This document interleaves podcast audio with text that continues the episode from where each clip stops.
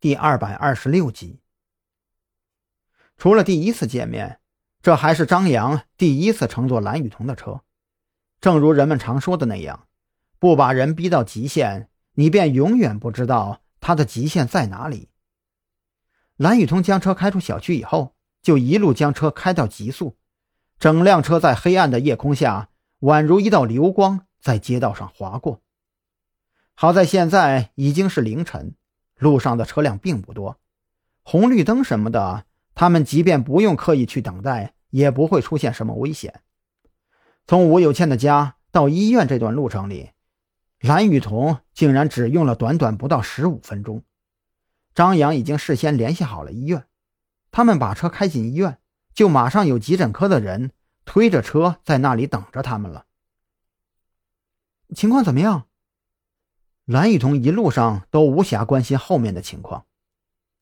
张扬小心翼翼地把吴有倩抱上病床，对蓝雨桐摇摇头：“一分钟之前她昏过去了，现在还不清楚状况，等等再说吧。”张扬看着被护士们紧张地推进大楼里的病床，轻声叹了一口气：“哎，我觉得这一次他能活下来，或许他的心脏并没有被刺中。”即便心脏没有被刺中，出了这么多血，也会有生命危险的。蓝雨桐看着满身是血的张扬，你先去找一件衣服换上吧。正当此时，外面一连串高昂的警笛声才姗姗来迟。张扬定睛一看，不由暗道：“我的乖乖，这是有大行动啊！足足十几辆警车。”唰唰唰。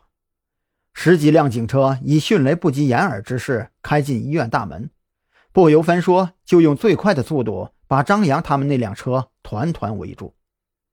车主是谁呀？刚才谁开的车？交警们一个个手持警棍，如临大敌一样下车，气势汹汹地冲上来，就要把张扬他们给控制住。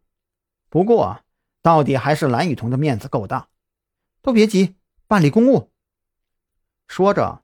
他就对张扬打了个眼色，二人纷纷亮出了警官证。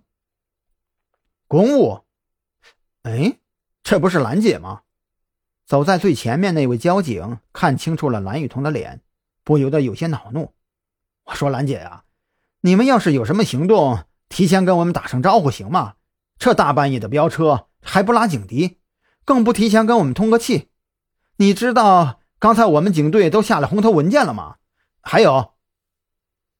正当此时，远处又传来一连串的警笛声。这一次来的是公安。事情大发了，你们自己协调吧。